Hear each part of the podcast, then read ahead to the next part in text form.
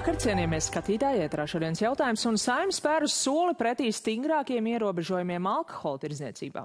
Par to, vai grādīgos dzērienus arī turpmāk būs iespējams iegādāties vakaros, svētdienās un degvielas uzpildes stacijās deputāti vēl spriedīs, bet no 18 gadiem gan vairs ne, tikai no 20 šādi te pilnīgā vienprātībā lēmus atbildīgā saimnes komisija.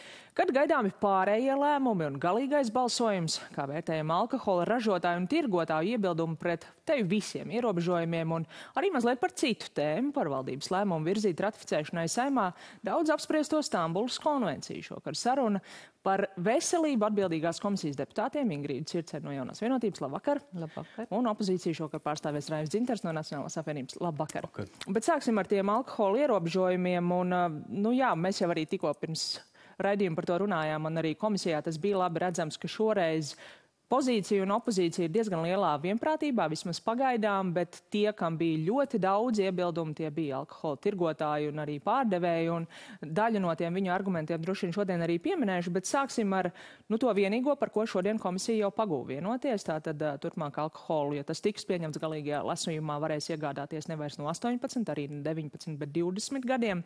Kāpēc vispār ir jāceļ šis slieksnis, Circens kundze? Nu.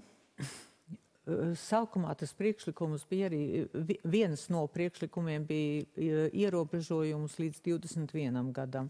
Bet tad veidojas, ka ir dažāds regulējums saistībā ar cigaretēm, tabaks izstrādājumiem un ar alkoholiskiem dzērieniem. Un tad vienojāmies tiešām arī visu komisiju, ka tad regulējums ir vienāds gan par vienu, gan par otru, gan par cigaretēm, gan par alkoholu 20 gadi. Nu, te jūs pamatojat, kāpēc tieši 20, ne 19 vai 21, bet jautājums, bet, nu, kāpēc nedara tas esošais? Ne, bet varbūt es vēl uh, to otru daļu ar tam teikumam pateikšu. Lietuva arī pārgāja uz 20 un būtu ļoti labi, ja visās trīs Baltijas valstīs būtu vienāds regulējums. Nu, tur vēl arī Igaunijai jāpiedāvā. Nu, būtu labi. Jā, Cirtens kundze jau iesākt, iesāk mm. atbildi, ka nu, Lietuvas piemērs daudz izskanēja komisijas sēdē, un, protams, šie 20 gadi, kas, kas ir ieviest Lietuvā, tas ir viens no Uh, nu, tādiem stingrākiem alkohola uzraudzības un ierobežošanas pasākumiem, kas Lietuvā ir ieviests un vismaz pēc veselības ministrijas datiem ir devis zināms pozitīvs rezultāts. Ja.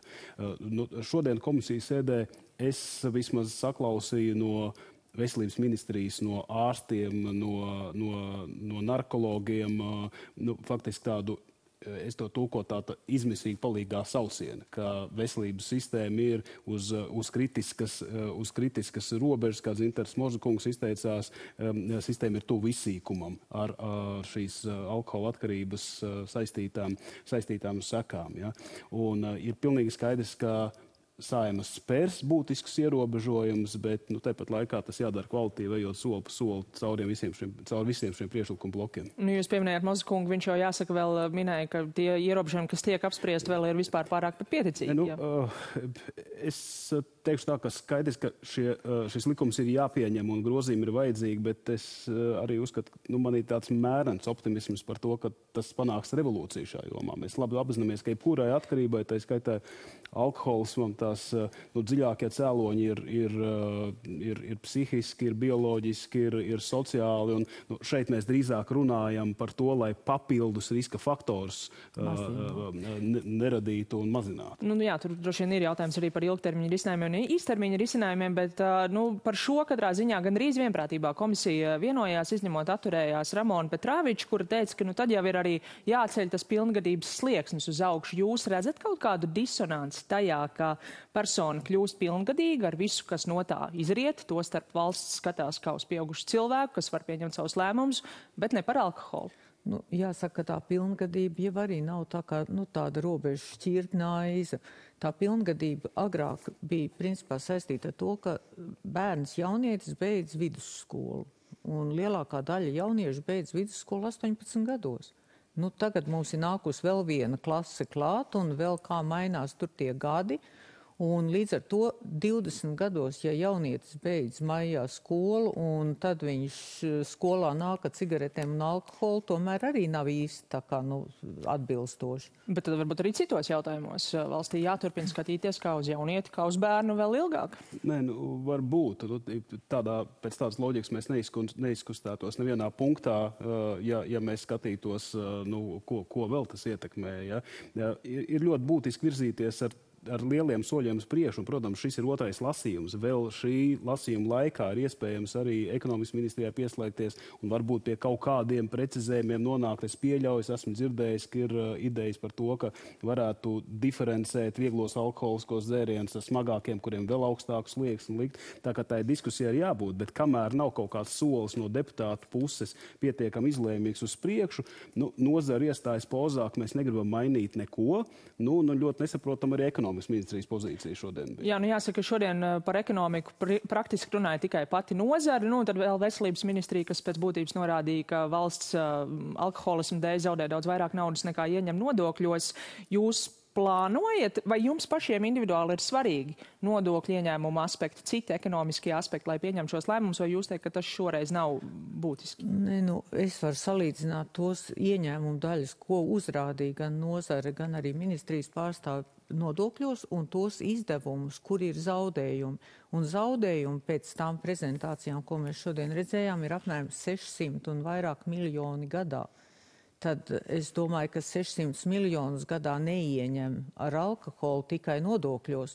Un nerunāsim par to, bet tad tā ķēdīte jau sāks ar grūtnieci dzērāju, kurai piedzimst bērns ar problēmām, kas pēc tam nevar iet normālā skolā, sākas vardarbība, mēs nonākam pie nākamā posma un tā tālāk. Bet jūs minējāt, jūs gaidat, ka atnāks ekonomikas ministrija ar saviem priekšlikumiem, ar saviem datiem. Nu, ja viņi atnāks un teiks, lūk, būs šāda slikta ietekme uz nozari, vai tas jums ir arguments? Jā, nu, šobrīd, kamēr runā tikai nozara, skaidrs, ka nozares primārā interese tomēr ir pelnīt. Mēs nevaram paļauties uh, vārds pret vārdu nozares teiktā, jo nozara saka, ka viņi, viņi šeit datiem neusticās. Viņi saka, ka šie dati nav precīzi, apšauba Lietuvas pieredzi, apšauba tos uh, ciparus, kurus ir parādījis veselības ministrija. Un ekonomikas ministrijai būtu jābūt nu, tam leģitīmiem spēlētājiem, kas nāk ar zināmu ekspertīzi, un tad saka, vai arī viņi apšauba kādus no šiem cipariem. Es, es to formulētu tā, ka, protams, ka ietekmi uz, uz, uz nodokļiem un tautsēmniecību jāskatās, bet uh, tikai tādā kontekstā, lai instrumenti, kurus mēs ieviešam likumā, lai viņi būtu, lai viņi būtu efektīvi, lai mēs apzinātos, ja mēs kaut ko zaudējam nodokļos, lai ir ieguvums alkoholismu ierobežošanā. Nu, priekšlikums, kas šobrīd šķiet, ka visvairāk ir satrauc transports nozara, tas ir kā samazināt uh, alkohola tirdzniecības iespējamo laiku. Šobrīd mēs zinām, ir aizliegums no 10. vakarā līdz 8. rītā. Tie priekšlikumi ir daudz no 9. vakarā, 8. vakarā līdz 9. 10. 11. no rīta. Ir runa par svētdienām, pusidienas, nemaz. Uh, vai ir kaut kas, kam jūs jau liecaties šobrīd pati piekrist? Jā, ņemot vērā, ka mums jau Gintera mūžā bērni stāv rindā uz alkoholismu ārstēšanu. Nu, tur ir 11, bērni. 12 jā, gadi tajā vecumā, kad vispār nedrīkstētu legāli Jā, iegādāties. līdz ar to Latvija ir pārņēmis dzeršanas sērga. Un nevēl ir uzņemta filma Zeme, kas dzer. Nu, mums līdz ar to mēs nevaram savu tautu nodzirdīt, lai tikai tāpēc, ka ieņemtu kādu eiro vairāk nodokļu. Bet ko jūs atbalstāt, piemēram, aizliegums svētdienās? Jā, es principā varu teikt patreiz tikai savu viedokli, jo mēs neesam līdz galam izdiskutējuši. Mums būs sabiedrības veselības apakškomisijā, bet es esmu par to, ka svētdienās no 15 netirgo alkoholu, jo to izdarīja Lietuva, un es jums varu arī pamatot. Viņiem pēc tam, kad pieņēma šo lēmumu, ka no 15. vairāk netirgos, samazinājās avārijas un bojā gājušie skaiti svētdienās, viņiem pirmdienās samazinājās sirds asinsvadu slimības, kas ir insulti, infarkti. Un tie vienlaikus nozara saka, tieši svētdienās brauc turisti no blakus valstīm pirkt mūsu alkoholu. Nu, es domāju, ka viņi jau piekdienā brauc, ne svētdienas vakarā. Zintarkungs.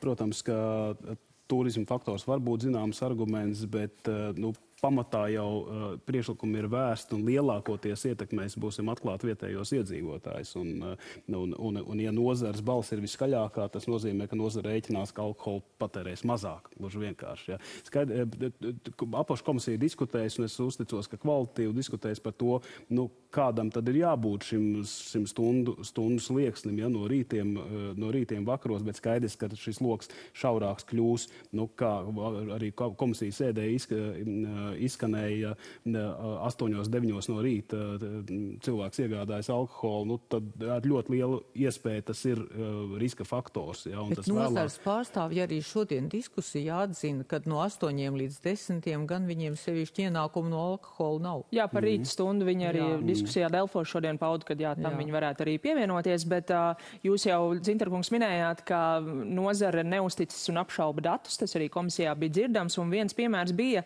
nu, veselības ministrija saka, ka katra stunda nos no tā tirzniecības laika ir mazāks patēriņš, nozara liek pretī, tad, kad uh, iepriekš tika ieviests uh, aizliegums uh, nakts laikā pārdot alkoholu, ka tad patēriņš nav samazinājies. Bet tad jau nevajag iebilst tad jau viņiem nekas nemainīsies. Bet atbildot pēc būtības nu, par šiem datiem? Nu, mēs īsti gan tam neticam, un to arī komisijā mēs teicām, ka nebija tā, nu mums nav tādu datu.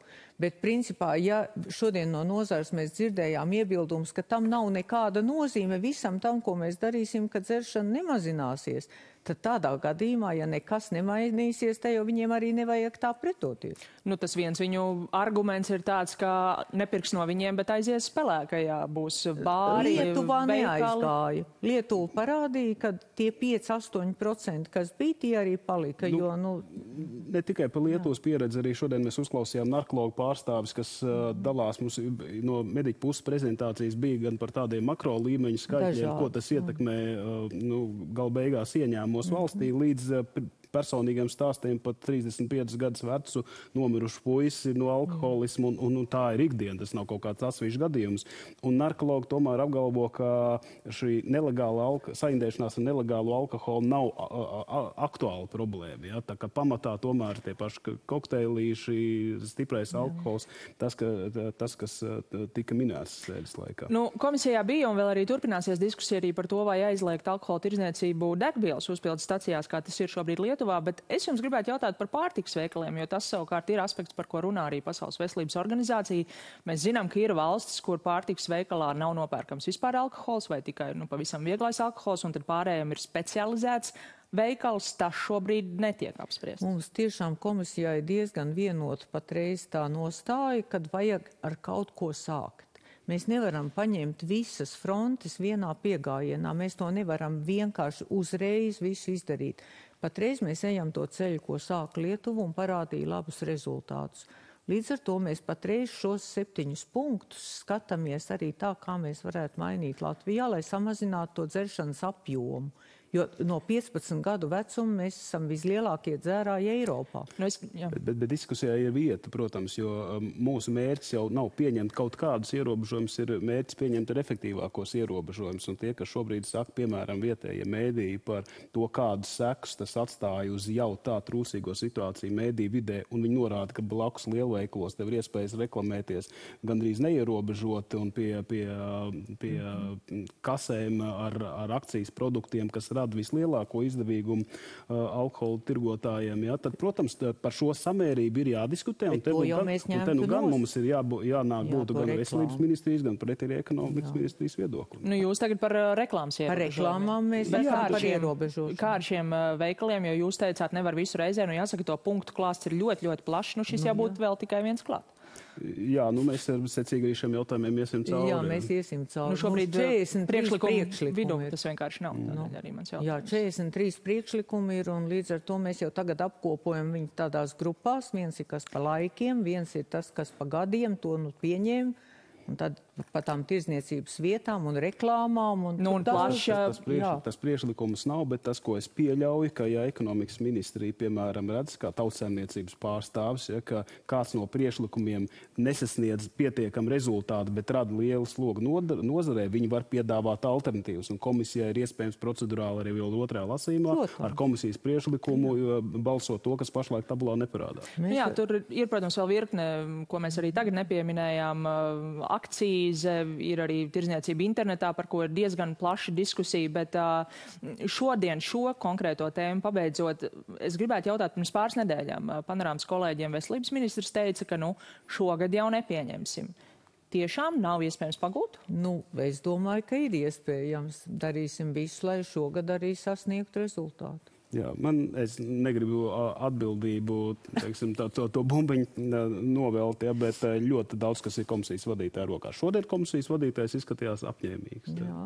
bet nu, mēs zinām, ka nozars lobbyis jau ilgstoši ir nu, noteikti kaut kādā ziņā arī kavējis. Vai jūs šobrīd redzat, ka tam izdosies tikt pāri. Šodien nozars lobbyis palika, palika mazākumā. Katrā laikā, gadījumā bet, šo, uh, šodien pilnīgi noteikti visa komisija bija vienotā frontē par to, ka mums beidzot kaut kas ir jādara Latvijā, lai mazinātu zeršanu. Bet tas tomēr nenozīmē, ka nozarei nevajadzētu iesklau, ieklausīties, jā, un, un, ne, un tieši ministrijai kā institūcijai būtu jābūt tai, nu, tai leģitīmam pārstāvim, kas par šo runā. Nu, raudzīsimies, kā tas attīstīsies, bet uh, noslēgumā, kā jau sākumā minēju, parunāsim nedaudz arī par citu tēmu valdība šodien atbilsti, atbalstīja un virza arī ratifikācijai saimā ilgus gadus daudz apspriesto Stambuls konvenciju ar pievienotu atrunu un noklausīsimies labklājības ministra izpildījumā šo atrunu. Latvijas republika uzsver, ka konvencijā iekļautais termins sociālais dzimums nav saistīts ar pienākumu ieviest kādu citu izpratni par dzimumu. Sieviete un vīrietis Latvijas republikas tiesību un izglītības sistēmā un neuzliek par pienākumu citādi interpretēt Latvijas Republikas satversmē noteiktās normas un vērtības. Zintarkungs, sākšu ar jums. Kāda jūs ieskatā ir šīs atrunas reālā jēga? Nu, absolūti nekāda. Jo es domāju, ka jebkurš jurists pateiks, ka konvencija ir jāapstiprina pilnībā vai nav jāapstiprina, un jebkādai atrunai ir tikai nu, publicitātes nozīme, un tā nenes sevī nekādu juridisko svaru. Ja? Un, un te mazliet Stambulas konvencijas atbalstītāju, manuprāt, viedoklis nonāk pretrunā, jo no vienas puses tiek teikts, ka tajā nav nekas, kas būtu pretrunā ar satversmi, otras puses tad nav skaidrs, kāpēc nepieciešama šādas atrunas, kaut vai nu no tādas publicitātes viedokļa. Nu, skaidrojot sabiedrībai. Uh, nu, skaidrot sabiedrībai uh, var ilgstoši. Mēs redzam, ka pietiekami izskaidrots nav, jo jau kuro reizi mans balss iniciatīva ar, ar, ar rekordlielu skaitu savāc uh, aicinājums nevis atbalstīt, bet tieši neatbalstīt Stambulas konvenciju, jo, jo manuprāt, es domāju, ka ļoti liela daļa Latvijas iedzīvotāji saprot, ka Stambulas konvencija nav instruments, ar ko ierobežot vardarbību. Tas tās ir pavisam ko citu. Circens kundze, jūsu ieskatā tieši šīs atrunas pievienotā vērtība tam lēmumam? Šī atruna pasaka skaidri nostāju, ka mēs esam par satversmes vērtībām, mēs negrozām satversmi. Mēs iestājamies pret vardarbību, ko ir izdarījušas daudzas valstis pirms mums, un tas nenozīmē, ka ir sākusies kaut kāda, nu, lomu maiņa. Šī ir konkrēti pret vardarbību ģimenē. Ļoti konkrēta uh, konvencija. Bet juridiski spēki, kā saka Dzintarkungs, tam nav? Juridisks spēks ir tam, lai uh, darītu visu iespējamo, par ko mēs jau sākām runāt šīs pašas ģimenes, kurās ir vardarbība. Uh, viņa tomēr panāk to, ka atbraucot arī uh, skatam no malas, ir jābūt tajā slimnīcā, tai vietai, kur tai piekautai sievietei palikt, kad ir jābūt mehānismiem, kādā veidā viņas rehabilitēt. Tas viss ir kopā Stambuls konvencijā. Tas ir jau par pašu konvenciju. Jā. Mans jautājums bija par uh, atrunu, bet skaidrs, ceturtdien dzirdēsim uh, noteikti garas un asas debatas. Pavisam īsi, kā jūs domājat, pieņems ceturtdien? Šīs koalīcijas, vismaz tāds publiskais karoks, uh, publiskā karoga sastāvdaļa bija Stambulas konvencija. Līdz ar to man grūti iedomāties, ka koalīcijas vairākums nenobalsot par. Jā, nu, Būs tā kā es ilgstoši biju cilvēktiesību komisijā, tad es domāju, ka šis ir viens no fundamentāliem cilvēktiesību jautājumiem. Nu, tur mums viedokļi atšķiras, nu, bet. Balsojums izšķirs. Noteikti ceturtdien citā sastāvā jau atkal par to šeit runāsim. Šovakar paldies jums par sarunu, paldies arī jums, skatītāji, par uzmanību un tiksimies rīt. Paldies!